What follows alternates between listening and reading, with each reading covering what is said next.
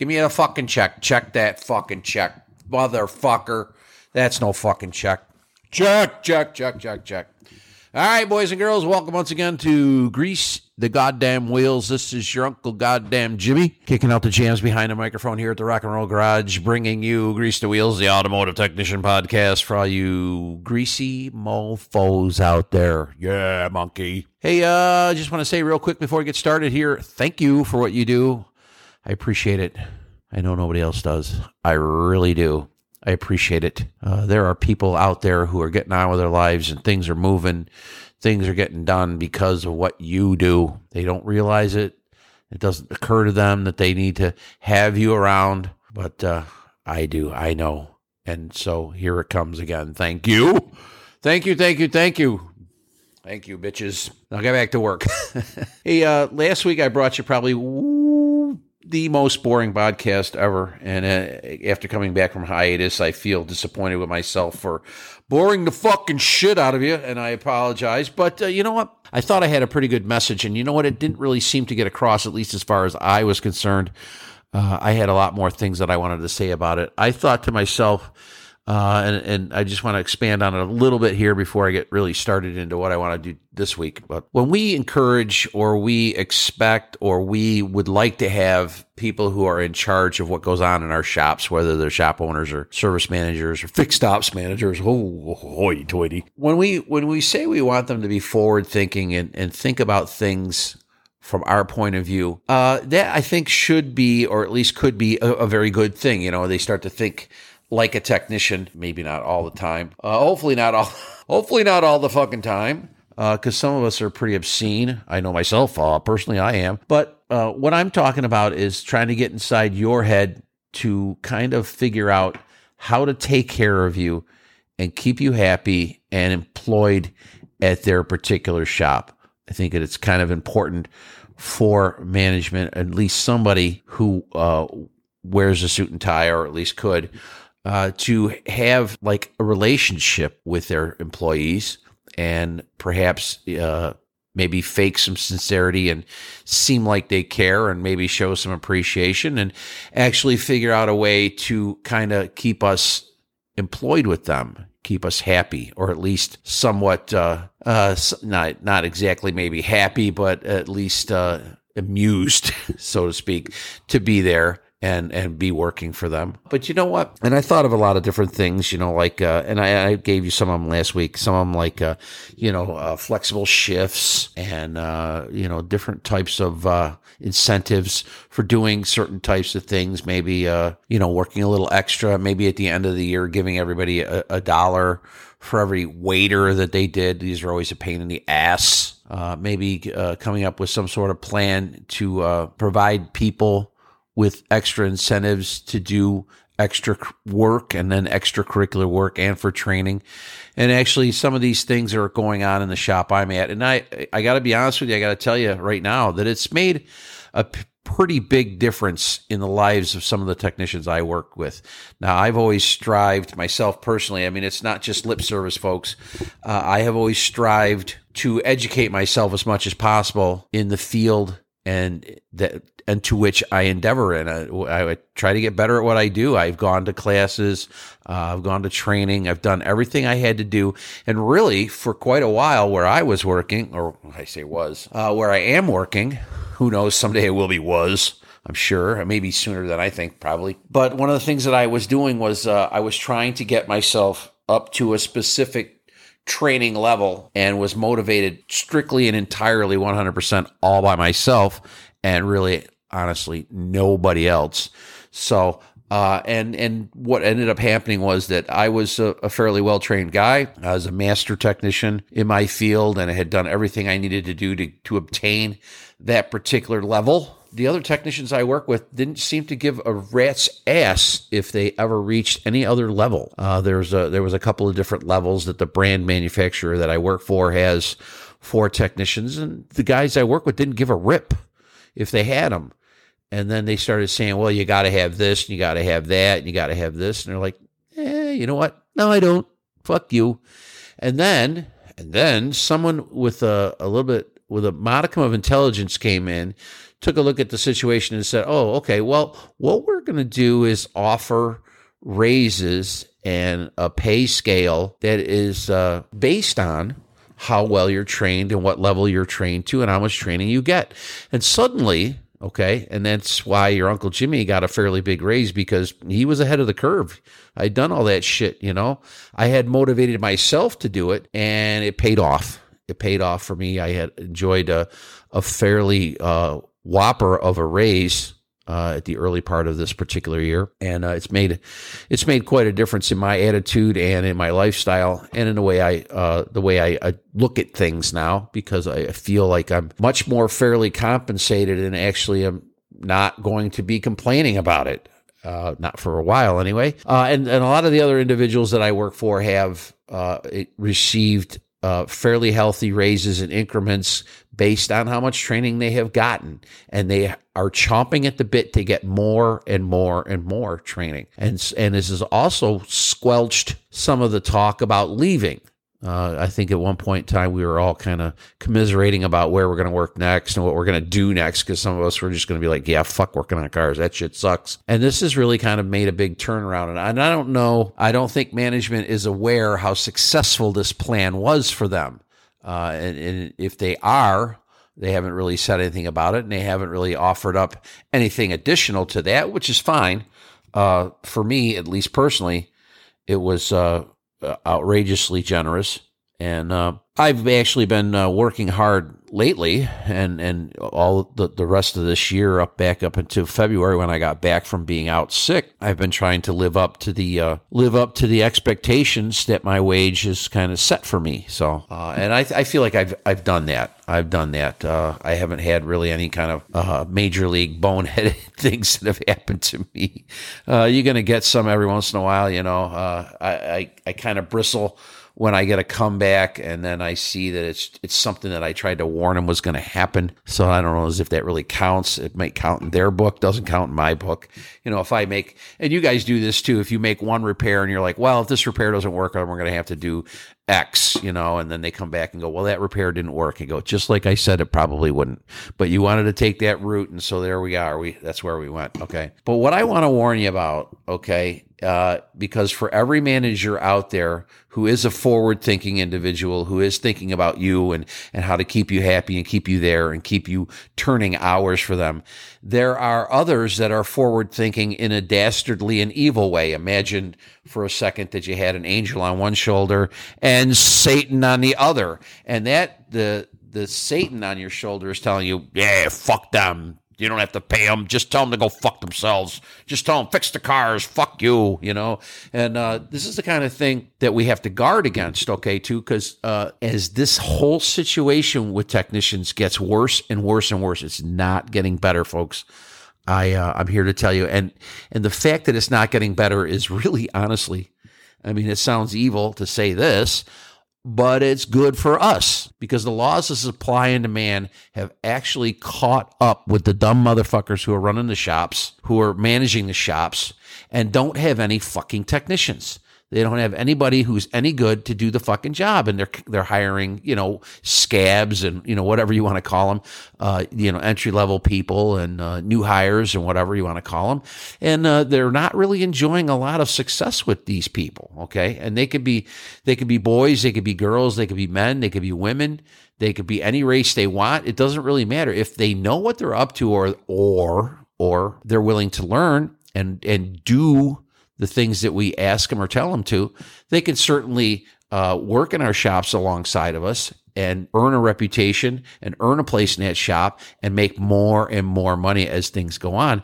But what's working against them is is that management doesn't want to pay. They still some of them still don't want to pay and they're trying to figure out some of them anyway are trying to figure out ways to fuck us over some more. And these are the people I'd like to take out back and just beat to death really uh, because this is not how it's going to work. This is not how you're not going to fix anything this way. Okay. You might take advantage of me. You might take me for granted. You might even use me, abuse me, but guess what's going to happen eventually? And with some of us, it's going to happen sooner rather than later. And for some of us, it'll happen a, a little bit later. And for some of us, uh, maybe, you know, we're thick might not happen at all. You know, there might be other factors involved that keep us working somewhere where we don't want to, or where we're not appreciated, or where we're not well compensated. That's always going to be a problem. You know, uh, sometimes I believe employers feel like they have you right by the balls, and I apologize if you don't actually have any, but they still feel like they got you by something because maybe you have family in the area, or maybe you have a spouse or a girlfriend or a boyfriend or which, which whatever you prefer to have, and they live in the area and they work in that particular area, and you're so you're not really likely to move. Okay, now the worst case scenario, and I'll tell you this, this is God's honest truth, ladies and gentlemen, the absolute worst case scenario for an employer is a motherfucker just like your Uncle Jimmy. I have no fucking roots really anywhere in the world. I'm from New York and I'd like to end up back there someday, but you know what? I could take off the day after tomorrow, fly out to fucking Australia or Japan or even Russia or anywhere where they sell cars or have them and they're fucking broken and I could roll into a shop and fix them and get hired to fix them anywhere on the motherfucking planet and I don't have a wife, I don't have kids, I don't have a dog, I don't have shit. I could fucking up and leave. I'm like a fucking automotive mash unit. I could I'm mobile as shit, as Pete Townshend would say. I'm going mobile, bitches. Okay? And that's the worst thing. That is the worst thing for a service manager or a shop owner or even a fixed ops manager or a general manager is to have somebody who could just fucking leave at like a moment's notice. It's like a, you know, I, I was born a rambling man. I'm just going to ramble from one dealer to the other. And I know some of you fucking guys do that. And some of you have the opportunity to do that because, you know, if you're working at like a Ford dealer, fuck, there's like fucking 30,000 of them in the United States. You could work at one that's a mile down the road and say, you know, fuck you, roll your box out of there on a, on a Friday and then on a Monday, you could roll your box into a Ford dealer that's only six, six, eight, ten miles away. Not that much farther away. And maybe they're going to pay you more. Maybe they're going to treat you better. Maybe that would be great. You know, maybe you're going to find somebody who will take care of you. Okay. But you know what? if uh, if they can take advantage of you and your situation with your spouse, with your kids, maybe your parents, maybe there's some reason why you're tied to a specific area, they're going to try to take advantage of. And unfortunately, that's how some of these people, some of the managers, some of the shop owners, that's how they are forward thinking. They're trying to figure out how little can I pay this guy and have him stay working here when I know that his wife is pregnant with her third child and they, they want to grow up around here because they have the grandparents nearby and, you know, they, they're from here and they're not going anywhere and not going anywhere. The worst thing for the worst thing for a service manager or shop owner is a technician who can pick up and leave at a moment's notice. That's the worst thing for them because if if the work is you know if the work is not good, if there's not enough of it, if it's not good enough, if they can't earn enough money from doing it, then pff, see you later. Auf Wiedersehen, motherfucker. Really, you'll be out the door. You're you're gonna you're gonna be out the door. You're gonna want to be out the door. You're gonna be capable of going out the door with a fucking smile on your face, and that's the that's the difference between really myself and a lot of you is that a lot of you have a lot of things you would have to consider before you could do a rage quit. Me, I don't got that at all. I could rage quit tomorrow morning at nine o'clock. It wouldn't wouldn't matter to me, and I really wouldn't rage quit. I would just go in and say, hey, you know what? I've had enough of this shit. Goodbye goodbye. And be like, what about a two weeks notice? Go, well, you're not going to give me two weeks' notice if you're going to fire me. So why would I give you two weeks' notice that I'm going to quit? I really don't see the point in it, and, and really, I think that's a antiquated uh, sort of a business, uh, you know, op, modus of operandi. It's like, oh, you're going to give us two weeks. You're going to help train the guy who's going to take you. It's like, no, no, I'm fucking not. uh, so I want you to be aware of that, and. I was, I'm sorry. I just saw something really funny.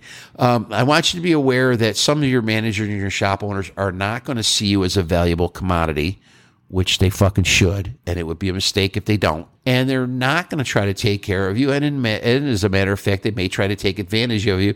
And in some cases, they may already be taking advantage of you, which is a horrible thing that I don't even want to think about. I'm not really going to personally let anybody take advantage of me. Uh, I am available to do the work that I'm supposed to do. I fix cars. I have people that work in the building that I work in who uh, are constantly making attempts to get me to do part of their job for them. And I'm a fucking, uh, I'm a fucking steadfast no on that shit. It's like, look, that's your job. This is my job. The job that, and, and folks, if you're out there twisting wrenches, okay, God bless you. If you're out there twisting wrenches, screwdrivers, and fixing cars and making them go, and even if you're making whatever else goes, uh, you know, no matter what it is you do, that in of itself is what you do. All the other shit that goes along with it does not earn anybody, especially you, any fucking money. It doesn't earn you anything. It costs you time and energy, which, oh, by the way, is costing you money. So if you have somebody in your building who keeps, you know, imposing upon you to do tasks that they should be doing, you need to fucking tell them to knock that fucking shit off. Unless, of course, they're come up, they're going to come up with some kind of way to pay you to do their tasks for you which they're not going to do. They're just going to want you to do this, that, and the other thing, which is not part of your fucking job. So you want to look out for that too. You could be taken advantage of not only by ownership or management, but by other motherfuckers in your building who haven't got a fucking clue as to how to do what they do. Or maybe they just don't want to do what they are supposed to do. You know, and it, and they would find their life a lot easier if you would just do certain things for them, and that's not going to happen. Not in my case, anyway. And if you find yourself doing that, okay, I want you to just kind of get yourself. And I mean, this is a an experiment you could certainly try, and I don't know how well it would work for you. Uh, I mean, it's just a it's just a uh, suggestion. It's just maybe a, a, thought, really. But go out and get yourself a uh, stopwatch and click it on every time somebody is wasting your fucking time. And then when they stop wasting your time, click it off. Okay, that's how stopwatches work. And at the end of the day, you click it on, like if somebody comes over to talk to you and you spend five minutes talking to them, click it on.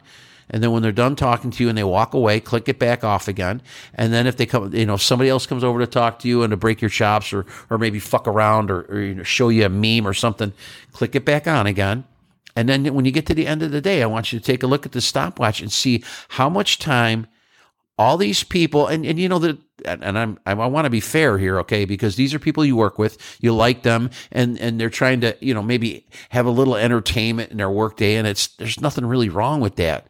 But if there's a lot of that shit going on, and there's a lot of other extracurricular shit going on that you don't get paid for, you got to try to kind of keep that shit to a minimum. And if you have a stopwatch and you get to the end of the day and you see that you've wasted an hour and a half or even two hours fucking around talking or taking a shit or helping somebody do something that doesn't pay you or doing some task for somebody who doesn't want to do it and it doesn't pay you at all to do it. Or maybe you're you're doing stuff that you do on the cars or whatever it is you're working on. You do that shit for free. You could certainly click your stopwatch on. And then you just go up to your boss at the end of the day and say listen i took a stopwatch and i clicked on all the shit that i do for you that i don't get paid for. It's two hours here okay and i'm only here for eight so I'm getting paid for six hours. So here's what I'm going to do tomorrow. I'm going to tell everybody who's going to ask me anything, ask me to do anything I don't get paid for, and I'm going to tell them to fuck off. And then after six hours, I'm going to go home early. You know why? Because I don't want to come here and waste two hours of my fucking life doing dick. I want to come here. I want to work. I want to get paid for working. And then when that's over and it's not happening anymore, I want to go fucking home. And if I'm going to work and make money working for six hours and I'm going to spend two hours jacking off, I'll go home and jack off. I don't need to fuck around and do sh- nothing at work. I can fuck around and do nothing at home. It's a lot easier and I don't have to deal with fucking traffic. So don't let people, I'm sorry I had to say that twice just because my brain is stuck.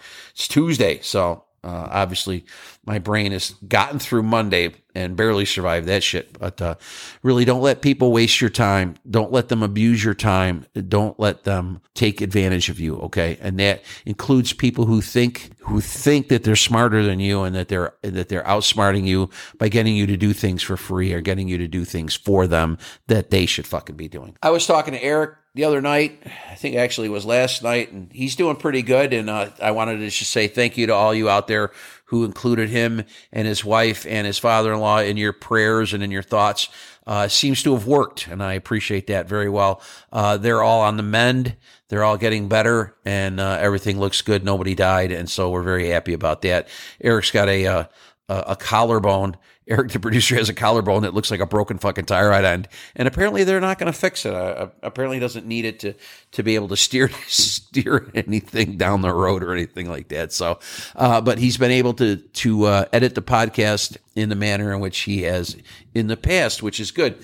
But uh, he and I were uh, kind of commiserating about last week's podcast and how actually deadly dull boring it fucking was and i apologize again but uh, uh, we decided that we were going to do something absolutely completely fucking stupid this week and see how that goes because you know sometimes you just got to be a fucking idiot and uh, so what i did was i found an, uh, a, a, little article here and it's and of course you know how you know how it happens i, I, I kind of need some input from somebody else and then i go off on it and uh, I don't know if it's a formula that works for you, great. If it doesn't work for you, sorry. Uh, I don't know what else to tell you. This is kind of tough to come up with content every week. So, but this article is 20 signs your mechanic is an idiot. Okay. And these are just, there's just, and I, I was really happy that it was a nice round number. That I will tell you. But uh, some of these things are really kind of stupid. And I'm going to go over them just, to, just real quick and then uh, add some uh, Uncle Jimmy takes to it. And maybe if you've got some of your own, uh, your own thoughts on this, you could certainly hit up the Facebook page. We have a Grease the Wheels Facebook page, and it seems to be full of garbage lately. And so I'd like to have some of your input on it because that's not garbage. Uh, I don't consider that garbage at all, but some of the some of the stuff that gets deposited there is. So if you could help me uh, with posting something good to my Facebook page for Grease the Wheels that I can read and enjoy and like, and you know we can comment on that. Okay. All right, here we go. Here we go. Here's the first one here. Uh, 20, 20, 20 signs that your mechanic is an idiot. Your friends have had bad experiences at the shop. Okay, so this may seem like a no brainer. Okay, but in all seriousness, when you need to choose a shop for work on your car, ask your friends. Let their experiences help you find a good quality place and a good price. Yeah, so it, it doesn't, this isn't really a way to tell if your mechanic is an idiot, but if you've got friends who've gone to a shop and they have idiots there, and they fuck their car up, you definitely want to know about it and be like, hey, I was going to take my take my car to ABC shop to get it worked on. I said, oh yeah, don't go there. I went there for an oil change last week and they changed, they drained the fluid in the transmission and double filled the engine. And well, what happened? Well, as you can see, you're giving me a fucking ride because my car doesn't work. So there's that. That's really what the, I believe that's really what they're talking about when it says your friends have had a bad experience at a shop. It doesn't make a mechanic an idiot. Make maybe one mechanic an idiot, or maybe there was something else that caused a bad experience. Who even knows? I've been to places where they have service advisors who absolutely should not be service advisors. They should be guards at Auschwitz or something. They're that fucking mean and nasty, you know. Uh, the next one is uh, the shop requires you to pay before the work is done. Yeah, that's that doesn't happen anywhere. If if you go to a shop and they tell you, oh, you know, you're going to have to, I mean, unless, I mean, there is a, I, there's a few instances where I might suggest a deposit because if you had some car and for some reason, and, and you, you and I know, okay, we've been there. We've seen people who've owned cars and for some reason they just fucking love that car and it's an enormous pile of shit and they want you to work on it and fix it for them and you're like yeah um, I'm not going to get stuck with the bill for a shitload of parts for this car. And then when it comes time to pick it up, you're going to call up and say, Oh, I don't want that car anymore. They might require you to leave a, a deposit Okay. And that would only be fair. I mean, you know, if you, and this happened to us actually, uh, where I'm working, we had a gentleman rolled in with a car that, that my brand built about 20 years ago that is so completely and totally undesirable that when we see him, we just, it, it really honestly, it causes us to have grand mal seizures and, and uh, epileptic fits. And, and it really, it's bad. It's bad. If we see them, we're just like, oh my God. And people throw up in their mouth and stuff like that. And this one gentleman brought one in and he wanted us to do like literally $20,000 worth of work to the car. And we're like, yeah, stand by for a second, Hoss. We're going to need some, we're going to need some money down before we start working on the car because we're pretty sure that once we're done, you're going to balk at paying uh, 20 grand to get this car fixed and running right. And, uh, but no, it worked out all right. But we did actually charge the gentleman a deposit. And I would say, honestly, that's not a bad idea at all. You know, if somebody wants you to fix up some fucking pile of shit, get some fucking money from them first just to kind of prove that they're serious. Uh, that, you know, but otherwise, other than that, though, really, you are not going to pay a shop before the work is done. You're just not going to do that. Uh, and if somebody asks you to do that, or if you as a mechanic or you as a shop owner ask somebody to do that, expect to get the big FU. Okay. Middle finger extended. Fuck you. Fuck off. Fuck this. Fuck all of it. Give me my fucking car back and kiss my fucking ass. That kind of deal. Okay. Uh, yeah. I'm going to pay before the work is done. It's like paying a hooker before she blows you. That's just a bad, bad, bad, bad, bad idea. It's also a really bad analogy. Sorry about that. Uh, let's move on here. Let's try not to be so obscene, Can we, please? Let's uh, tone it down a little bit here. The mechanic is not certified by any national association. Well, now, uh, you know how I feel about national associations because there's only one. There's only one. It's ASE, and you know uh, they do what they do. That's that's it. And I was talking to somebody about it the other day, and just by chance there was somebody else there uh, that was not a mechanic. And so i said to them and, and i said have you ever heard of ase he goes oh is that the uh, the, the auto mechanics thing? I go yeah. He goes what do you what do you think when you hear that somebody's ase certified? He goes oh i think that they know what they're doing. They know what they're talking about when it comes to cars. And I go, uh, it might not necessarily be generally true. And they didn't know that it stood for Automotive Society of Engineers or any shit like that. And they didn't know how you got ASE certified. They didn't, they weren't aware that it's a test. You know, and they weren't aware that really a test is not going to make you a, a master technician. Of course, if you pass one through eight, you are an ASE master tech right? Which I think a lot of us are. Uh, some of us are anyway. I know I am, but I don't really put a, a, lot of stock into it. But on the other side of the coin, to be fair to the ASE people, there's nothing else out there to kind of hold us up and uh, provide a benchmark for how good or how bad a technician is. So uh, it serves a purpose. I'm not sure it's the best way to serve the purpose, but it's been out there for a while now. It's been since what 1972, so it's uh, 51 years old. Uh, as as an entity, as something that goes on, and you know what? They charge a fucking shitload of money. It's like, what the fuck? How how come they don't have any competition? How come they don't have any competition? Why hasn't somebody come up with a better way of doing this? I think that somebody probably could, and uh, they might make they might make a, a, ass ton of money doing it. So that so that's that. Uh, mechanic is not certified for a long time. A lot of the mechanics I work with were not certified by ASE. We were not ASE tested. We were not required to be ASE tested. We were not required to be certified by ASE whatsoever and we didn't so we didn't give a fuck about it but then suddenly the brand that we work for said oh you know what we're going to partner up with them and we want you to go get the ase test done and we want you to do a1 through a8 and i'm like uh all right whatever you know and and for myself personally i didn't know how how tough they were going to be uh, i took uh, all eight of them and passed them all the first time uh, and i thought honestly because i've been fucking around with cars for nearly my entire life she asked my uh, my family, and so I didn't really think that these tests were that tough. And I did do some studying for them, so it wasn't like I rolled in and had no idea what they were about. But uh, I felt that they were easy, and then also inserted my foot directly into my mouth.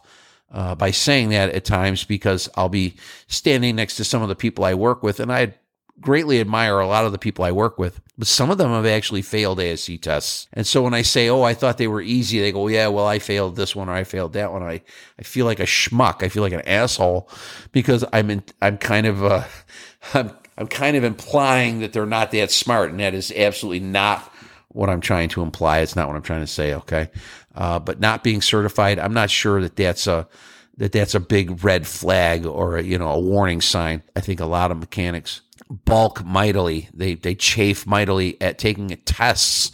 It's not how they learn things. It's not how they they show you that they know things. It's they're not good at that at all, and it gives them an enormous amount of anxiety and and and I can't even I can't even imagine that really because almost really literally nothing in my life gives me that much anxiety. You know, it shows up as a package and the fucking Amazon guy wants me to sign for it and I tell him leave it in front of my neighbor's door. I don't need anxiety. I've got You know, I've got enough of my own, and it's a small amount, and it's a small amount because I don't really, you know, have a lot of things going on. So I keep it basic. I'm a real basic bitch.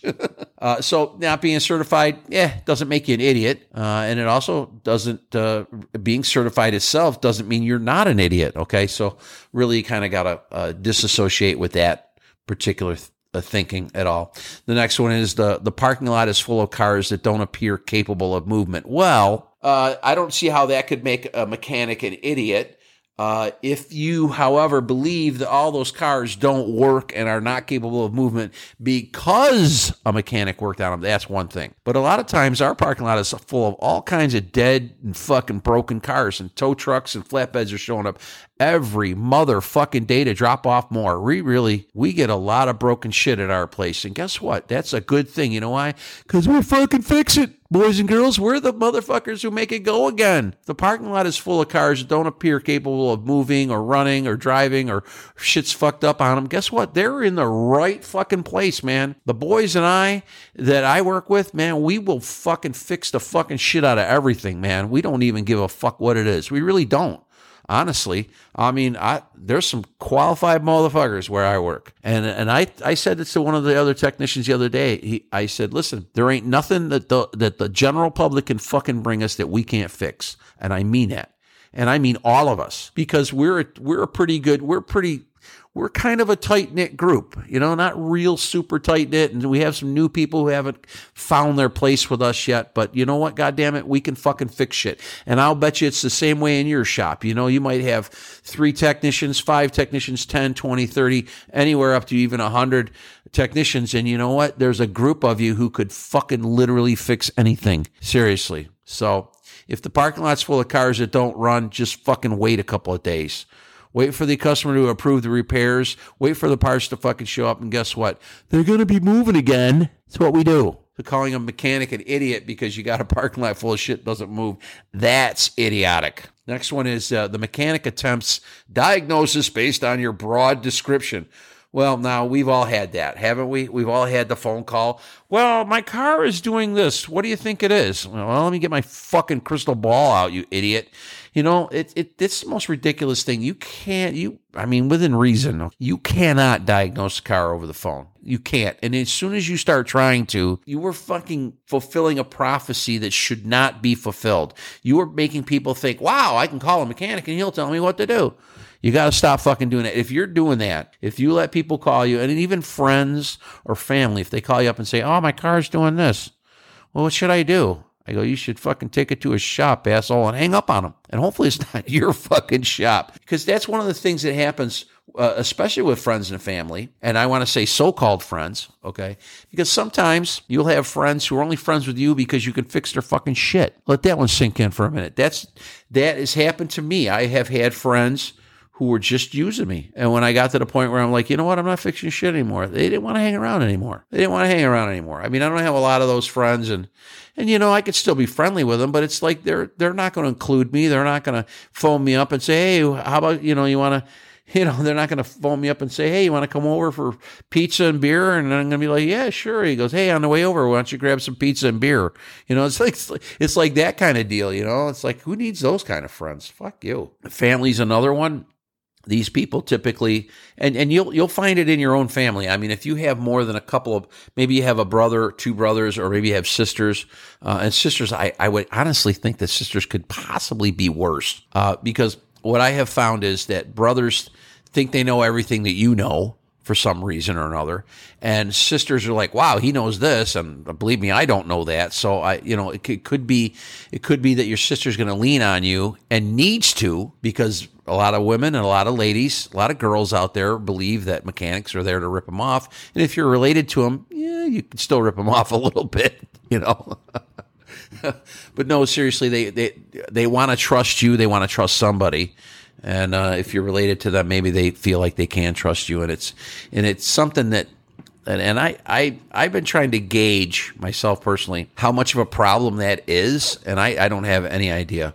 I don't have any, there's no empirical data that I have found that says that, you know, 98% of women think that if they go to a repair shop, they're going to get bent over and fucked in the ass. And it's like, what? What really where how are you getting these figures you know i go but i'm sure that there's somebody out there who has been who has tried anyway collect data on this sort of thing i suppose you could you know uh, go somewhere where there's a lot of women and ask them uh, maybe I don't know, you know, a mall or something. I don't know if they're even if you even have any of those in your town anymore. I know a lot of them are closed up where I live, but you could go somewhere, and who knows? You you know, I mean, if you're in the in the market, you might be able, you might even meet meet a woman that might be cool, and you know, you talk to her, and next thing you know, you hit it off, and you know that sort of thing could happen.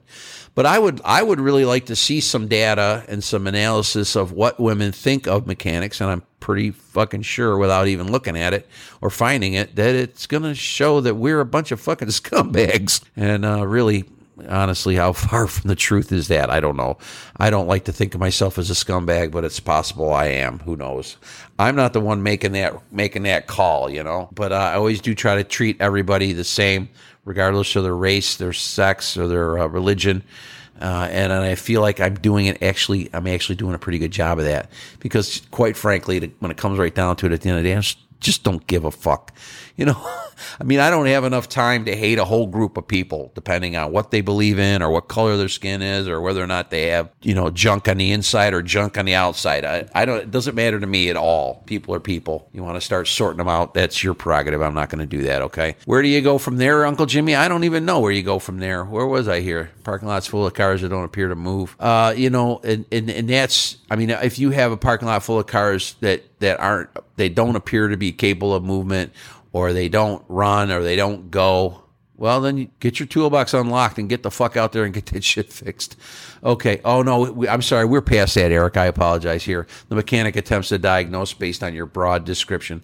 Listen, um, yeah, like I was saying, uh, if people call you up on the phone or hit you up on the internet or instant message you or text you, hey, this my car's doing this. What could it be? You know, you really have to fucking you almost. I, I think that maybe what we have to do, and, and this is just an idea, uh, and it just came to me too. Maybe we have to adopt a specific as as a whole, as a you as a group of people, as technicians, auto mechanics, technicians, people who fix things. We have to adopt a very specific point of view that gets the fucking point across. When somebody calls up, oh, I, my car's doing this. What do you think it is? And you type back, how the fuck would I know? You know, I can't, you can't diagnose shit over the phone. You know, somebody says, "Oh, my wheel fell off," what do you think is wrong? I think what's wrong is that your fucking wheel fell off. Go find it, get some lug nuts, and bolt it back on. Thanks for calling. Click. Yeah, don't entertain those types of calls. Don't entertain those types of calls at all because here's the deal for me anyway, and I think it's the same for you. We all have a phone on us now. So anybody in the world, and I really li- literally mean anybody in the world, all 7 billion plus people on this fucking rock can call you. Don't fucking let them. Don't let them hang up on them or don't answer at all. They're either going to ask you to fix something and tell them what's wrong over the phone, or they're going to try to sell you a warranty. uh, the sh- next one is the shop has a lot of bad reviews online. Well, yeah, you know, bad reviews. Uh, honestly, that, there's nothing you can do about that. You get you you you fuck up a car. You fucking treat people like shit. They're going to leave you reviews. They're going to be bad. Other people are going to look at that and say, I'm not taking my shit there. You deserve that. You've earned that. And maybe, maybe, just maybe, you have 500 great reviews, but you have one bad one. Guess which one most people will read? The bad one. They do that. Uh, Eric was uh, informing me the other day the best reviews to read are ones that give a place like two or three or four stars not one star or not five stars, but the ones in the middle where they they liked the overall experience, but there was kind of a problem. And you know what? Here's another thing too with reviews. Reviews are an opportunity to solve a fucking problem. Okay, you get a bad review, something went wrong. Because honestly, if you're running a shop if you're a shop owner or a manager, you get a bad review, you could go one of two ways. You can either say, ah, yeah, fuck that motherfucker and his bad review. Or you could be like, okay, what did we do wrong? And somebody who's forward thinking, as we were talking about earlier, somebody who's forward thinking will see it as an opportunity to fix a fucking problem. I got to tell you, and you know, there's a lot of my own personal experience that comes out of this podcast, but we had a service advisor and we we kind of we kind of liked this person, but they were just awful at their job. Awful. They were just terrible at it. And I mean, this person should not be in customer service at all. Mean, ornery, sarcastic, basically evil, really. I mean, you know, there was a hint of evil there. And people would leave us reviews ripping this person to absolute fucking shreds in the most obscene manner possible. It was awful. And I experienced some of these personally. I'd be up front, you know, talking to one of the service advisors, and this other service advisor would be talking to a customer. And I would be, I just want to jump in and say, Excuse me, sir. I apologize for this person's demeanor, for the way they're talking to you, and the absolute 100% complete lack of respect. And, and I want you to know it doesn't reflect anybody else's opinion here. It doesn't reflect anything that we have going on here. This person is just mentally defective, I think. It was terrible. It was terrible. And, and the, the, the part that really sucked was that we held on to this person as an employee for a very, very, very long time. Way, way fucking longer than we should have. So, um, if you have bad reviews and you're a shop manager, shop owner, get in there and figure out why the fuck you have bad reviews. Don't just slough them off as, ah, that guy's an asshole. Oh, that guy's pissed off because of this, or this guy's pissed off because I wouldn't give him that. You got to, you got to use that. At you got to. I've said it before. All criticism is constructive if you have the right frame of mind. So learn from it and, and fix it. And I'll tell you something. One of the things that we did where I work, um, we were cruising at at, uh, at one of our favorite reviews. One of our favorite places to get reviews at the place I work is is on Google. Google reviews. And I think a lot of places like like to use Google reviews because they're easy for people to leave and, and they tally them up and then they give you a score and, and it's a one through five. And I'm not a real big fan of the whole one through five thing because if you don't get a five, you're you're a failure. But uh, we were running for a while at like a 4.6, 4.7. Sometimes we would hit 4.8. And then we made some serious fucking changes. The the company I work for brought in some management that kind of had it together in a little bit different manner than the management before it. I don't want to say bad things about either one of them, but there was a definite kind of a changing of the guard and there was more of an emphasis on the service end of it where I'm at. And our goal we're at a 4.9 now. Okay. We have people in place who are doing a job. They're attempting to do the job correctly as much as possible. And we're really doing a good job and it shows. And that's what will help get you customers in the door. And as a matter of fact, we're really kind of pretty well booked up. And so if you're in a shop that has maybe a a 4.1 or a 4.2 Google review. You got you got work to do and they will show you what's wrong.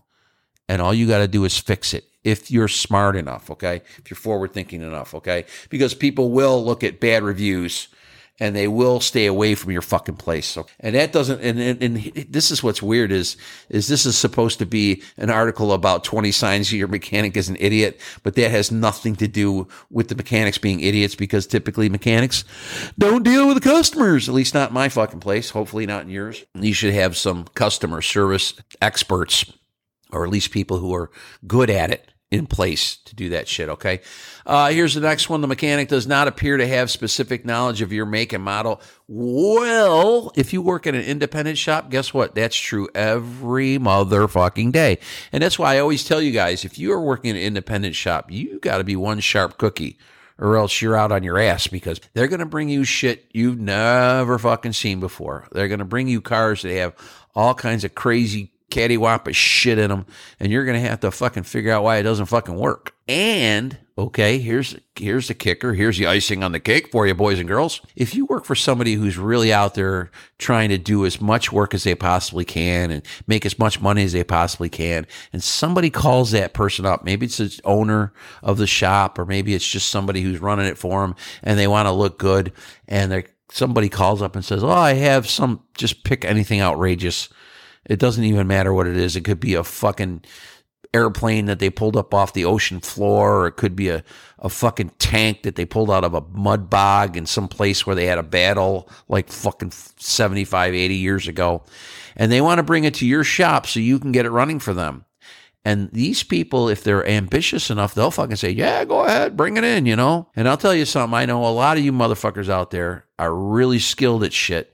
And I, I think if they brought you some shit like that, you'd be upset that your owner said, yeah, bring it in. But then you know what? You'd fucking get it running. You'd, you'd fix it. It's what you do, right? It's what you do. And they know that and they can make a lot of money off of that. So, you know, if you can't really, in some cases, really, if you're running an independent, you can't, beggars can't be choosers, bitch. You got to fix what's fucking broken, no matter what it is. Somebody brings you a fucking toaster or a Keurig or a, a fucking washing machine. You're going to fix the fucking thing if you can and charge them and take that money home with you buy food and shit like that. Okay. So that's how it works. Okay. And, and you may not have specific knowledge of anything, but if you have mechanical knowledge, some mechanical aptitude, fuck, you could probably fix anything within reason. I mean, you can't fix a nuclear reactor probably. Sometimes when those things fuck up, they just got to be left alone for a thousand years or more even. So there's that. Okay. Uh, next up on the list is no time, no estimate of time for repair. Well, uh, that's one of my pet peeves is that, uh, and, and I always chastise my service advisors for doing this to me. And uh, it, make, it makes me very angry when they tell the customer when it'll be done. Like they're the ones who are going to fucking fix it. And what's even worse than that is sometimes the customers try to tell the service advisor when they want it done, which is no fucking bueno whatsoever because they're not fucking working on the fucking thing. And I'll tell you what, if you, you know, if I've got a stack, which I do, I have a stack of ROs, I have probably 10 of them, and I got three hours today because all I did was diagnose shit. I did nothing got sold, nothing got fixed today. Everything was diagnosis. And so I'll diagnose, you know, three, four, five cars, even up to six and eight cars a day. And then they sell the shit the next day. And then the customer wants it that fucking day. It's like, I'm sorry, but you're out of luck. Here's Johnny to tell you what you've won.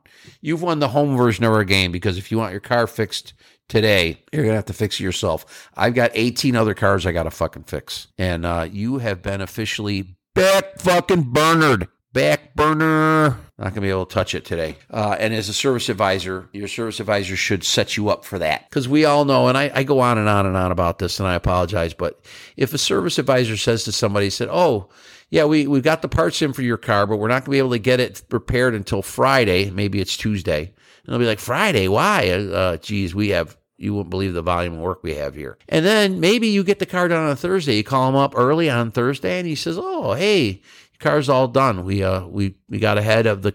We got ahead of uh, of everything we were doing, and we got you fixed up as quickly as we possibly could. We knew you needed the car because everybody needs their fucking car. Okay, that's not really an unknown thing, but uh, everybody wants it done immediately, and it doesn't even matter what it is. They just want it done immediately. I had one. I had one today uh, and this this kills me, and it kills me every time, and it, and I can't get used to this. But I'll get a car and it'll come in and it has a little red envelope and it's a waiter and the customer's there and they're sitting in the lounge eating fucking Lorna Doones and shit. And they want their fucking shit fixed in like an hour, hour and a half. And they've got a fucking grocery list of shit. And I've got to wait for parts to come from Europe for this to fix it. So uh, unless they brought a sleeping bag and a fucking change of clothes and maybe a lunch or two, they're not going to be able to wait for it. They're not going to be able to fucking wait. And I don't know why I have to be the one that fucking tells them that. Anybody with a modicum of fucking sense should be able to say, oh, you want this, this, and this fixed? Well, okay, well, we have to pull the high voltage battery out to fix that. And we have to get a part from, you know, across town for that. And we have to have another part flown in from Europe for that. And so if you want to wait for it, you're going to be here a long fucking time. So stop fucking doing that. Stop having unrealistic expectations. And as a service advisor, I've talked about it a million fucking times. They need to lower the customer's expectations so that that shit doesn't fucking happen. I tell you, there should be at every shop, and I don't care where you work, I don't care where in the country you work, where on the planet you work, there should be rules for waiters. No more than three fucking lines, no waiters after three o'clock in the afternoon, and no fucking heavy diag. You cannot wait for heavy diag. And you just, you just can't do it. There's too much involved with it. You know, I might have to fucking go in and scope a CAN bus to see if it's working or not. That's not something that I can typically do really, really quick. Sometimes I can, but sometimes I cannot. And if I'm looking for a problem that's intermittent, you better not be fucking waiting because intermittent problems are the fucking worst. Because I have to duplicate the concern. And if I can't, then guess what? It's not fucking broken. How can I fix something that's not broken? Figure it out. Leave the fucking thing with me. Tell me when it happens and what I got to do to make it happen. And then I'll get back to you. But don't hold your motherfucking breath. No estimate for time of repair. Yeah, you know, if I, if I get, if I have the parts and if I have the time and I'm not working on a thousand other cars the same day, I could probably say, yeah, end of day, end of day tomorrow, end of day the day after that. They always say, oh, I want it today. I go, well, when I get done with it and you come to pick it up, that day will be today. But that day is not this day today. Understand me? All right. Next up, time for repairs seems unnecessarily long. Well, it depends on what the fuck we're gonna do. Sometimes it takes a long fucking time to do it. I got one. Here's here's an example for you. I got a car right now, and it when you start it up in the morning, it blows a shit wad of smoke out the tailpipe. Rest of the day, it's fine. You could start it up and shut it off a thousand motherfucking times. It's going to be fine. But you leave it overnight and it fucking fills up the turbo with oil and you start it up and next thing you know, you don't have any mosquitoes for a couple of miles. It's bad. Yeah, I understand that. But uh, the the fix for it is a updated version of an oil line going to the turbo. Okay, that's great. Except for the turbo has to come all the fuck the way out of the car to put the line on it. Okay, some of you are thinking, well, what the fuck's so hard about taking the turbo off? Yeah, well, this one is fucking wedged down on the fucking passenger side of the car, above the motor mount, and underneath the exhaust manifold. And oh, by the way, it's part of the exhaust manifold. Hello, so you got to pull that whole fucking thing off, and you only got about three inches of fucking room. And uh, I got to tell you, I'm looking at my hand right now, and it's a lot fucking bigger than three inches. So it's kind of a tight fucking space, and I got to remove literally almost every other fucking component in the engine compartment to get at the fucking thing, just to get a tool on some of the fasteners. Oh, it's ridiculous. And so that job pays, wait for it, it pays 11 hours just so the fucking thing won't smoke. I'm thinking to myself personally, I said, for for how much money it's going to cost to fix it, I'll deal with the fucking smoke because it goes away. It goes away. But uh, but hey, you know what? This particular customer is like, oh, you know, it's going to cost, you know, it's probably going to be somewhere in the neighborhood of fucking $3,000. I'd be like, Jesus Christ, I could think of a lot of things I could do with $3,000 that would be, oh, by the way, a hell of a lot more fun than just making my car not smoke in the morning. Like, Jesus Christ, trade a fucking thing in or something. I'm not going to spend $3,000 so I don't have to look at smoke for fucking 15 seconds in the morning. It just seems ridiculous to me. And on top of that, the, the service advisor wants me to have it done tomorrow, and I started it tonight. So, and I got to do an 11 hour job, and I'm, I'm only about a quarter of the way into it. And I got to do that. I have to do that tomorrow. So probably what I ought to do is get to bed early tonight. That's too late for that shit. Fuck it. Uh, yeah, sometimes repairs do take a long time. And how the fuck would you know anyway if you're a customer or just some jackass? How would you know how long it's supposed to take to fix it? Unless you've done it before. And if you've done it before, do it yourself and don't give me a fucking hard time about how long it takes me to do it. You see what I'm talking about here? I call it the go fuck yourself plan. You can do it yourself and you and you can do it faster than I can. Well then go fuck yourself. All right, next up. Uh, the shop is very new or has very little history in the area. Well, you know what? Every shop everywhere in the world was new once. And so people started coming there to get their shit fixed. What, what are you supposed to do if you're new? You, you, you supposed to have your friends leave you reviews saying you're the best shop in the world, even though you just opened the door 15 minutes ago for the very first time? What are you supposed to do? Lie? That's not a good thing to do. I mean, you could certainly do that. Some places have what they call a cold opening where they'll have some friends over and, you know, like if you, if you have like a restaurant or something, you have some friends over and you fucking, you, you dazzle them with your service and your help and your, and your recipes and your cooking and your chef and all that shit. And they leave you great reviews. And some people go, Oh, they're not even open yet. Go, well, it's called a cold open, asshole. I had some friends over, which you, you are not one of, and uh, they enjoyed it a lot. And then, then they wanted to let everybody know that they think it's going to be a really big success and that you should get your fucking ass down there when they do finally decide to open the fucking doors. Okay. Everybody was new once. You're going to have to deal with it. One of the things that we ran into is uh, the, the place I'm working is a dealership and it was new and it had only been open for a month when I got there. And initially, this was crazy. Uh, what we had was all the rejects from the dealers in the in the immediate area that had thrown these customers out. They decided they were going to come to our place and let us throw them out. So for the first couple, two, three months we were there, yeah, we got a lot of beggars, a lot of assholes, a lot of jerk offs, a lot of fucking cheap fuckers, and a lot of people who wanted to complain and wanted to try to take advantage of us and wanted shit for free.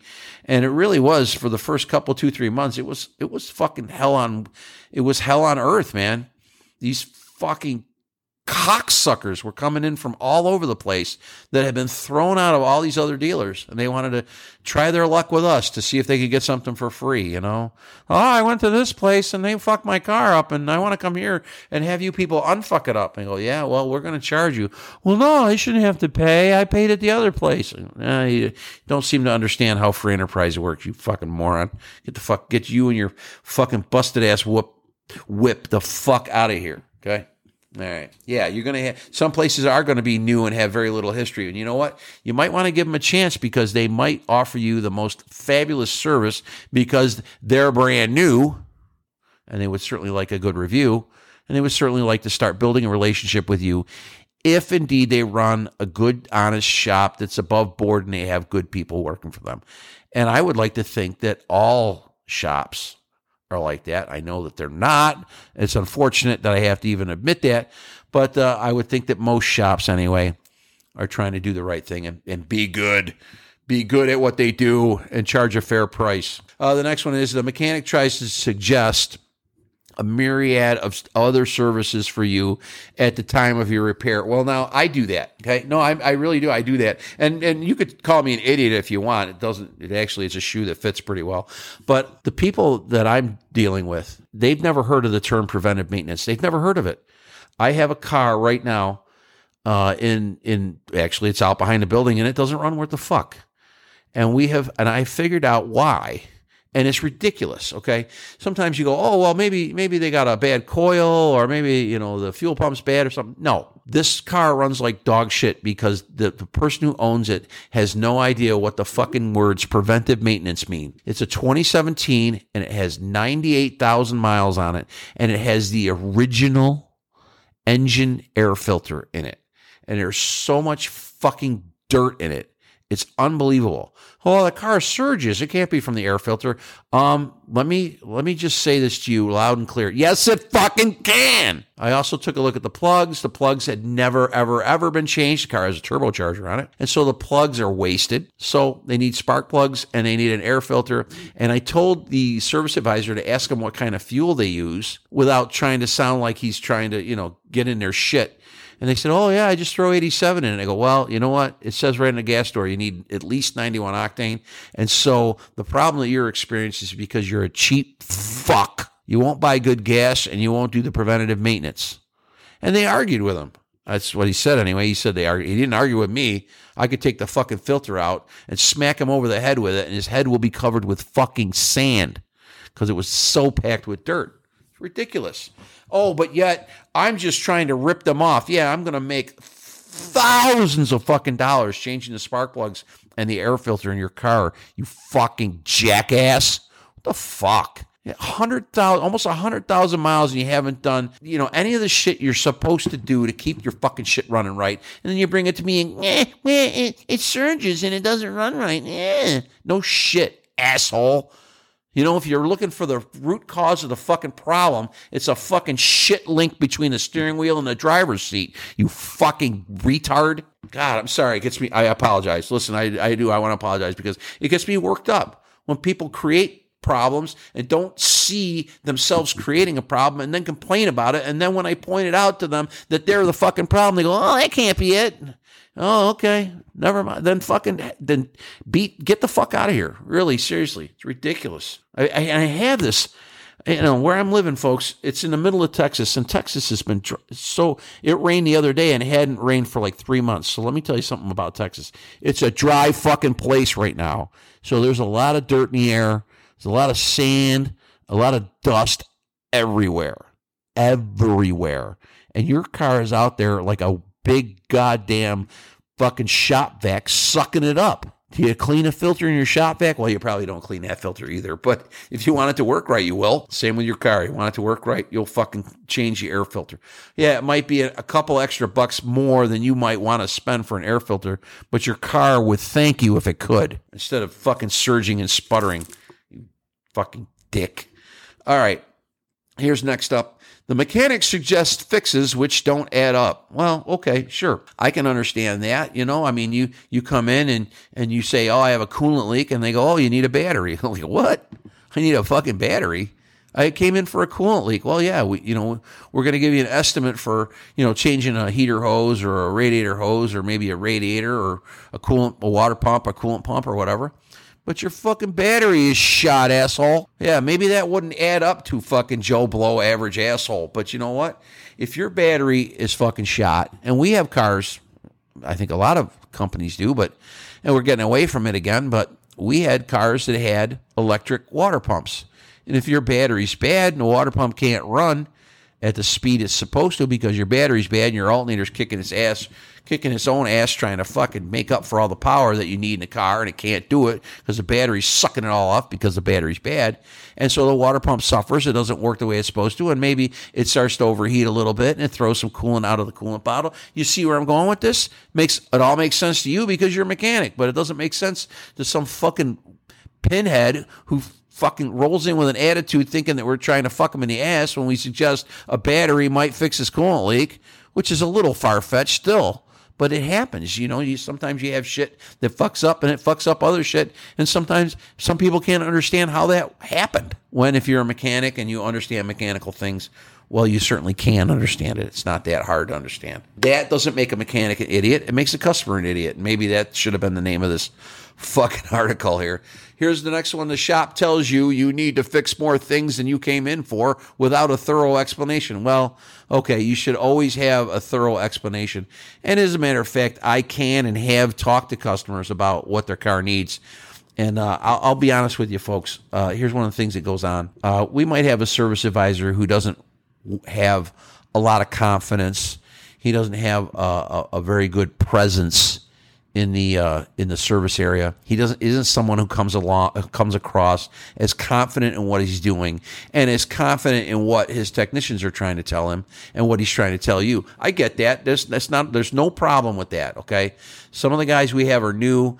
They're trying to figure it out. When they talk to customers, customers will weave some sort of fucking dire tale of what happened. And they're like, oh, oh, oh, oh you know, it's like, listen, you got to rise above that shit and just go, whatever, bitch. I don't give a fuck what happened. We're here to fix it and make it better. So uh, if they say to me, "Oh, can you talk to this customer?" I go, "Yeah, sure, I'll go talk to them because they're not going to put one over on me. I, I can see right through their horse shit, and I'm going to explain to them why they may either be right or wrong about what they're thinking, okay? About what they're thinking. So if you need an explanation for something that I tried to sell you and you're going to give the service advisor shit and he's going to come and get me, I, I can tell you, I can guarantee you 100% that I will be able to explain to you not only why you should buy one, but why you should, why you should buy what I'm trying to sell you, why you should approve the repair I'm suggesting that I'm recommending, but why you're a fucking asshole for not doing it sooner, not doing it sooner. I will say, you know, your brakes are bad and they've been bad for a while, and you could have killed somebody on your way here. Now, if you're going to leave here with these brakes all fucked up like this,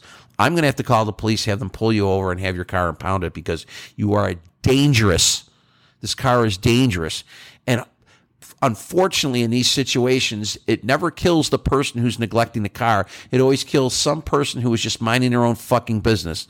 I used to like to use the, uh, use the example that you hit a school bus full of cheerleaders, and I can't have that shit, you know? I can't have you commit an accident, an accidental homicide because you're too stupid to buy pads and rotors when yours are metal to metal. You go to stomp on the brakes and you slam into a bus full of cheerleaders, and you know the rest. You know the rest of the story. They're all dead, and you're being held up on charges of uh, vehicular manslaughter and accidental homicide, whatever that, whatever it all adds up to, and all because you wanted to save a few dollars and try to do your brakes yourself because the red shirted jerk off at AutoZone said you could when you really fucking can't. Now you can't at all because they won't allow you to do your own breaks when you're in fucking jail. Listen, uh, if you need a thorough explanation for something that I have suggested that you need for your car, I will be glad to give you one. And really, honestly, that's not bad advice. If if a shop tries to sell you something and they can't articulate to you why you need it, then get the fuck out of there. There's other shops. You can go somewhere else. They might be the cheapest. They might be trying to do you a favor and you just can't understand what they're saying, which has happened. That happens. But in a plain in a plain language situation where I need to explain something to somebody, I can certainly get the job done. If the service advisor can't, most of our service advisors are very good. At, you know, they're not they're not complete idiots. They know how a car works. They know what goes wrong with them, and they know what they need to do, what they need to say to sell you certain things to, to, to let you know, hey, you need this, and then they wait. They wait for you to say, I don't want it or I want it. So always get an explanation. Wait for a good, thorough explanation for what you need don't just buy shit all willy nilly because it seems like a good idea. Uh, the next one is exactly the same thing. Lack of sufficient explanations. I'm not going to touch on that one. We just did. We just did that one. The next one after that is the mechanic gives you a line like, "Good thing you brought this in. The car probably would not have lasted another 50 miles." Well, I think if you've been in the business for anywhere from five to 10 to 20 years, you probably remember at one point in time telling a customer something like that because wait for it, it was probably fucking true. I've had people bring me shit and I don't know how the fuck it made it to the dealership. How it made it to the shop. I have no idea how it made it there. I have no idea how it made it there. I have fixed problems on cars that people drove in and I can't believe they drove them in. Should have been towed in. So, you know, if I want to say to you, uh, well, you know, you probably should have had the car towed in. I'm not going to say something like, wow, you, it's a good thing you brought it in because it wouldn't have lasted another 50 miles. I'm not going to say that. I have no idea what's going to happen in 50 miles. You might not drive 50 miles a year. Well, I can't tell you what's going to happen next year. Can't fucking even tell you what happens, what's going to happen tomorrow. What that? But I can tell you that, you know, your car's in, in a dire situation where it would not be safe to drive it with bald ass tires, with metal to metal brakes, with a broken windshield, with a water pump that's leaking and a car that has no coolant in it whatsoever. You're not going to get where you're going. Not safely. I wouldn't say that you can't go another 50 miles for it. We've all seen them. All you guys have seen them. All you people out there with the wrenches and the screwdrivers, you've seen them. Cars should not fucking be on the road. And yet these same fucking cars, you you go you you know you're going home later and you see the fucking car on the road next to you. You see it in a lane next to you. Like fuck. It's happened to all of us, I think. I know it's happened to me a couple of times. I've I've said, you know, you need tires, you need brakes, you need this, you need that. Your car's in really tough shape. They take off. They say, fuck you. I'm not going to buy anything because some people are assholes like that. And then I go down the road and I see it. It's in the lane next to me or it's trying to turn onto the road I'm, I'm on or whatever the, I just get the, I just try to get the fuck away from them. One of the things that I enjoy, and I think, I think a lot of you guys know this pretty, pretty well. Um, sometimes I'll get a car in, it's got crap tires on it, just crap uh, I had one the other day. Actually, this doesn't happen to me too often because I work for a luxury brand. But I got a car in, I think it was yesterday, it might have been today even. Uh, had four completely different kinds of tires on all four corners. Each and every one of them was different from the other, different brands, different speed ratings. Some were extra load, some were mud and snow, some were all season. It was just fucked up. And I'm thinking to myself, this car's got to drive like a sit and spin. I mean, it can't possibly handle well with all because because each tire has different characteristics. It has different, you know, tread uh, density and all just all kinds of things that are different about each tire. And uh, I quoted him four tires. I said, "You're going to need." I said, and, and this is the thing when you when you put tires on a car that has you know four shit tires on it, that car is going to run and drive so much better. They're going to be like, "Holy shit! I really needed tires." It happens to us all the time. One of the things I like to do also is uh, I'll uh, fill up, I'll put air in tires. And you, you might think, well, okay, Uncle Jim, you get your fucking jollies off of putting air in tires. I go, well, yeah, goddamn it, I do, okay?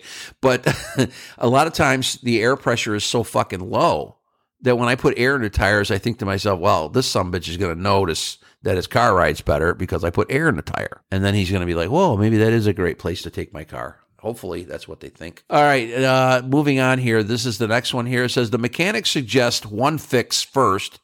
Then, when that doesn't work, claims they know what has to be wrong this time. Well, eh, I do this myself sometimes, but I typically do it because I'm trying to save the customer money. I'm not, and and you know what? Uh, it, lately, it's been getting to the point where I just say, fuck it. I'm going to replace it all. In the past, I would go out of my way to measure rotors. And if there were enough material there to cut them, I would cut them and then replace the pads. It wasn't worth it. It paid exactly the same to cut them as it does to just fucking change them. And then I started thinking about it a little bit more, and I'm like, well, you know, if you put new brake rotors on the car with new brake pads, then their brakes are new, all new. You're not turning some janky rotor and making it thinner so that the brake pedal has more travel to it. You're not doing that. Now, is it wrong? I don't know. Uh, you, there's a lot of different ways to look at it. Does the customer need rotors? Well, the customer should have rotors. Can they be turned? They could be, but guess what? We're going to make his brake system all brand new. It's kind of a a, a stick for me. It's a sticky issue. Uh, I'll make a judgment call. Sometimes a rotor looks perfect. The pads are just worn and worn to a spot where they need to be replaced, but the rotor still looks great. Sometimes I do pad slaps. I don't really like to even admit that, but you know, it happens. And then there are times when I will actually turn a rotor. You know, it just needs a little cut to make it straight again maybe to take a lip off, maybe to get some some gouges out or something, some light gouging, and and give a good clean surface for a new set of pads. But most of the time lately, man, I'm just going to be fucking shooting new rotors on it because it makes the brake system all brand new. Now, uh, that scenario doesn't work with what I said here. Mechanics suggest one fix first. Then, when that doesn't work, claims they know what has to be wrong with it. I don't claim to know what's wrong with it. Sometimes what I'll do is I'll be like, just as an example, this car that they had the the bad spark plugs and the plugged up engine air filter and the shitty gas. I put it to them like this. I said, I'm, I'm going to have to fix these things first. And then if that doesn't straighten out the way it runs, which it will, then there may be more. There may be more, a little bit more diagnosis and there may be a further repair I have to do. But for right now, I have to straighten those fucking things out first. I have to do this before I can actually uh, find out if it's something else. Because that's the worst thing. That is honestly the worst fucking thing that happens to us. And it happens to us all the time. Is you go in and you diagnose a car and you find one fucking problem and you fix that, but then there's another problem. If there's more than one problem, first off, it's it's tough because when you find the cause for the concern, Usually you fucking stop looking for the cause, right? Sometimes if you're smart enough or if you're you're doing your absolute complete due diligence, which quite frankly a lot of us don't do once we get to a cause for concern, boom, that's it. And that we want that to fix it. And probably 90% of the time it does. But sometimes there's two problems, and sometimes there's even more than two problems. There's two, three, and four problems, and five five different problems. You have to fix all five of them, and then it's fixed, and then it starts running right, or then it starts working right. There's sometimes there's more than one or two things that you have to fix. What do you want to do? I've told customers, I said, listen, first off, I got to replace the air filter, the spark plugs, and then if there's anything else, I've got, you know, there may be more diagnosis work to do if you continue to have a problem. But most likely, this is what you need to do. And it's also, by the way, preventative maintenance. So it's something you should have done a long time ago anyway. All right. If it still runs like shit after we do that, then we'll cross that fucking bridge when we get to it. Okay. I'm not going to tell them that I have to replace something so I can figure out what else is wrong. I have actually done that, but I don't tell the customer I did that. Let's say I replace the alternator. Okay. The alternator came up bad. It wasn't charging the battery. It wasn't running the car. The alternator was bad. I get the alternator out and I find that the battery cable going to it was a little fucked up. So I fixed that, put a new alternator in it. Guess what? Bing, bang, boom. It's fixed. And in the customer's mind, it was the alternator that fixed it. When in reality, it was a bad battery cable. Am I going to not sell the alternator? Well, I could certainly do that. Maybe that makes me a shifty operator. I don't know you can certainly uh, make up your own mind on that. I know we've done that. We've all done that. We we replace a part and we find that that didn't fix it, and then we find what the real problem is.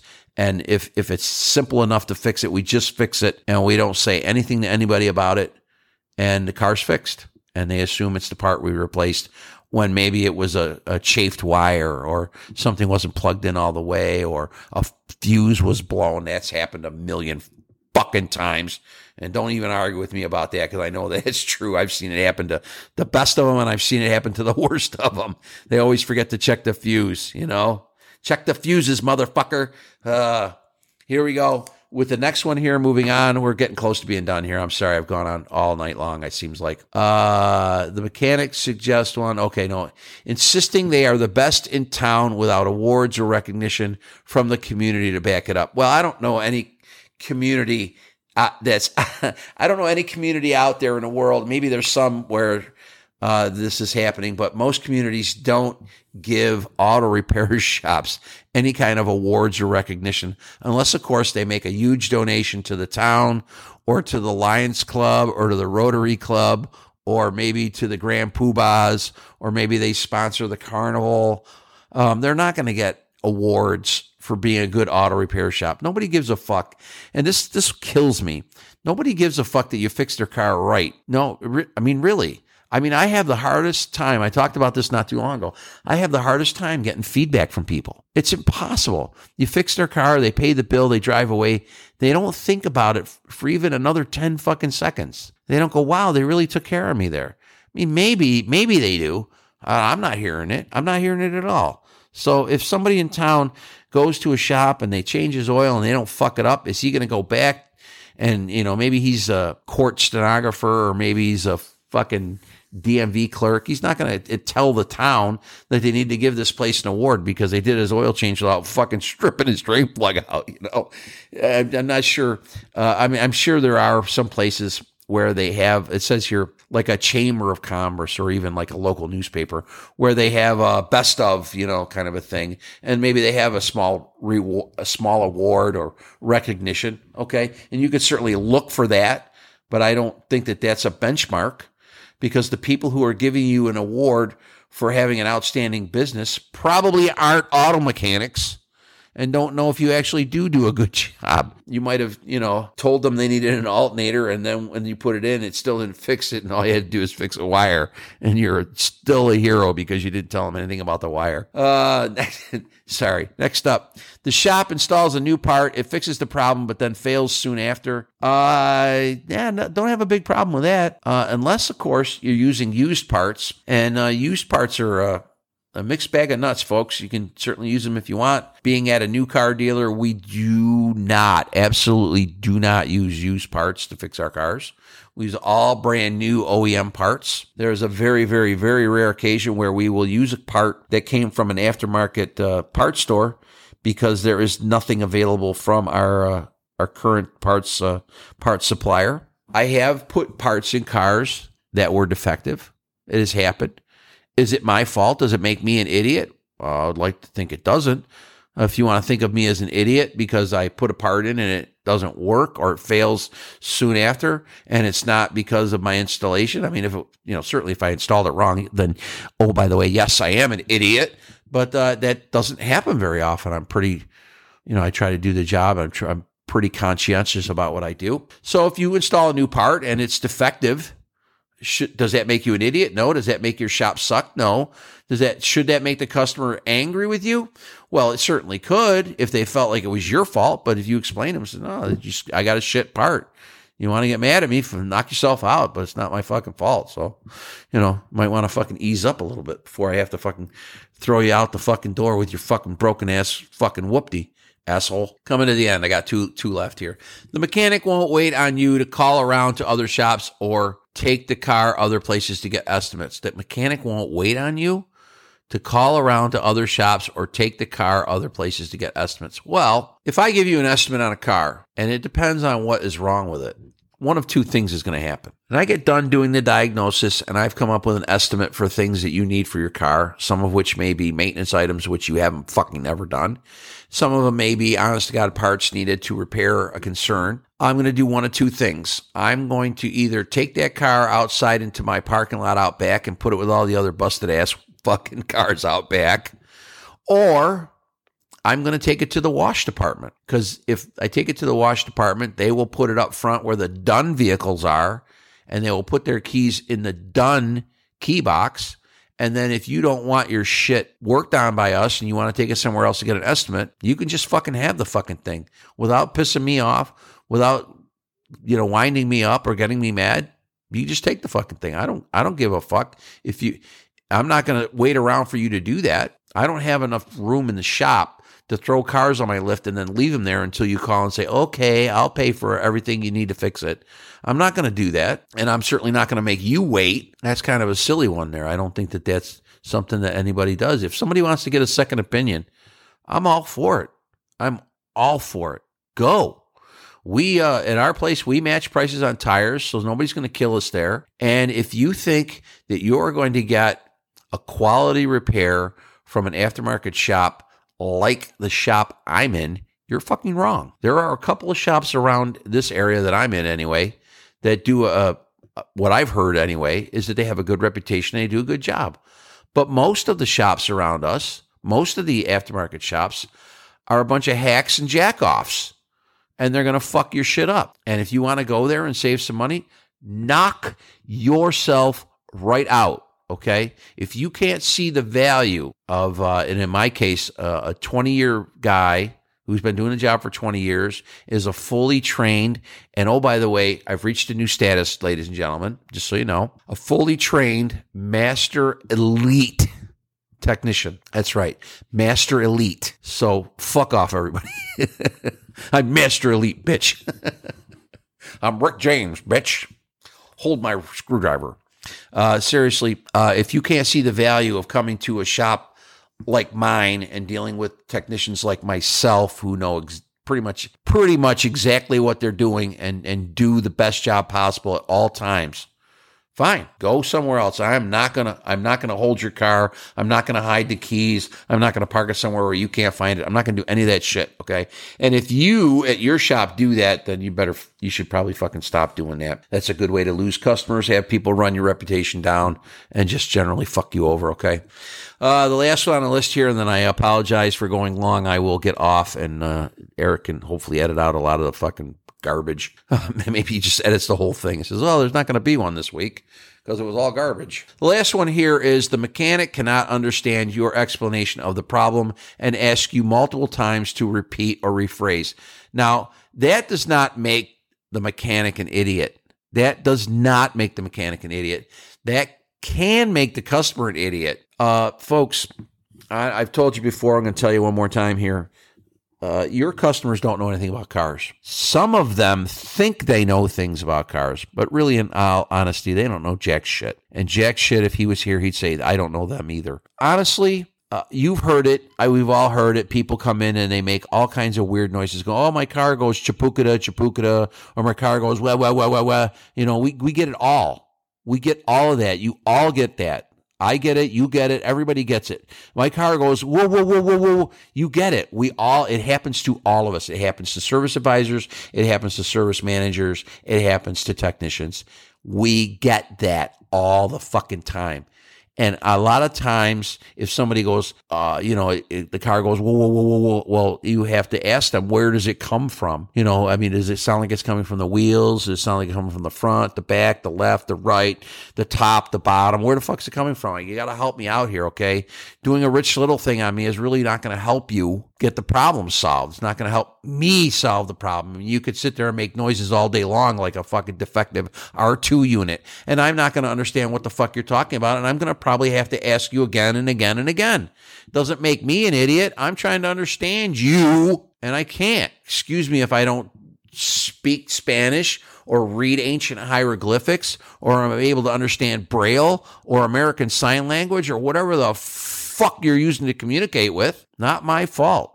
I'm an English speaking gentleman. If you want me to understand what you're saying, what you're trying to get across to me, use English words, put them together in a sentence, speak it, have a pause where a period might go, start up again, use verbs and nouns and adjectives and adverbs, describe your problem in detail, and I'm pretty sure I'll get it. But if you're going to use noises or you're going to say nonsense fucking things, I'm not going to get it. You say shit that makes no fucking sense. I'm sorry, I can't help you make sense out of your life, which appears to be complete fucking nonsense already. Can't help you with that, okay? I might be able to take a ride with you in the car and hear that noise and go, oh, yeah, you just need a wheel bearing.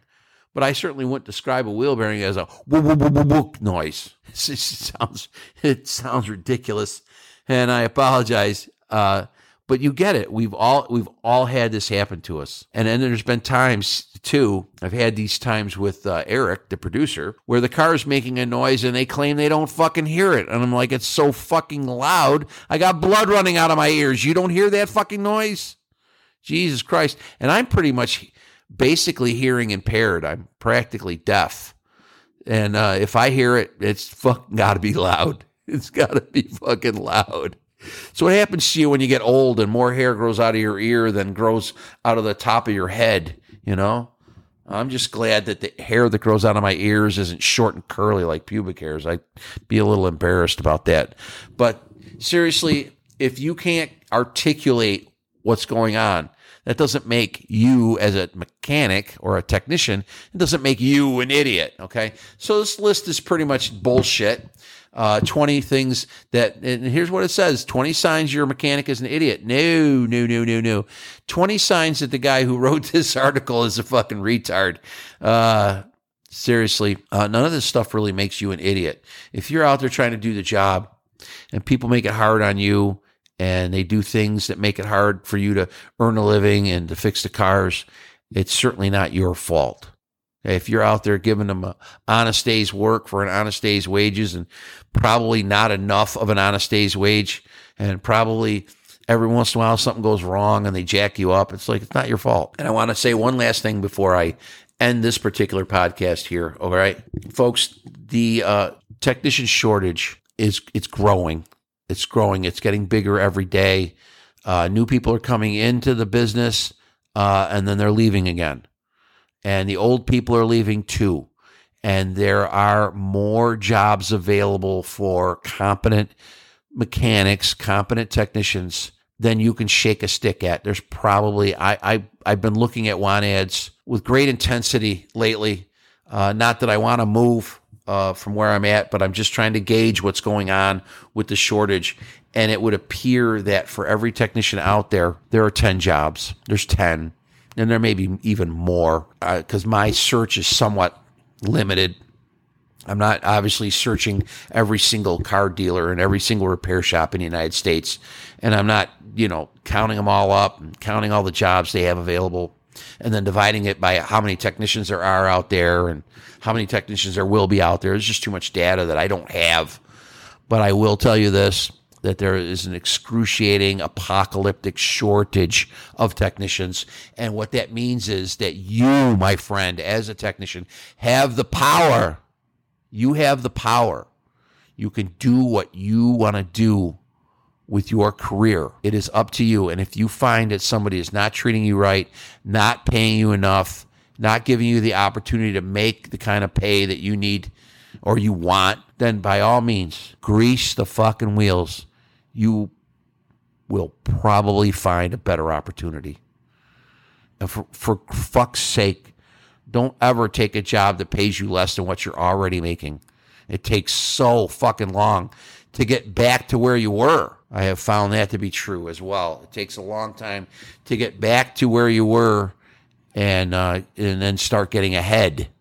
So don't you know if, if, they tell you, oh, you know, if you were making, let's say you were making thirty five dollars an hour at a at a shop, and you talk to some guy and he wants to hire you because he needs help and he, he only pays twenty nine dollars an hour, just tell him flat out, so, sorry, twenty nine dollars an hour isn't going to do it. Thank you for your time, and start to leave. Okay, it's the most passive aggressive thing in the world. I understand that. If you tell him that $29 an hour is not going to do it, and you go to get up and leave, and this guy needs technicians, and trust me when I tell you, they all need technicians. He will say to you before you reach the doorknob, What do you got to have? I said, I got to have at least 35. That was what I was making in my last place. And that should not Believe me, it should not make you sound like an asshole. It should not make you sound like you're dictating to him how much to pay you. You just tell him, I was making $35 an hour. I would just like to have a lateral move and make $35 an hour here and then raises maybe once a year, commensurate with talent and experience and skill and, and how much money we, we make as a shop, as a team, as a management technician team. Holy shit, what a concept, right? Don't take less money. It takes too it's too hard to get back to where you were. Fuck. And the shortage is real. All right? All right, that's enough for your Uncle Jimmy. He has uh, destroyed your eardrums long enough. He's going to sign off by saying, see ya.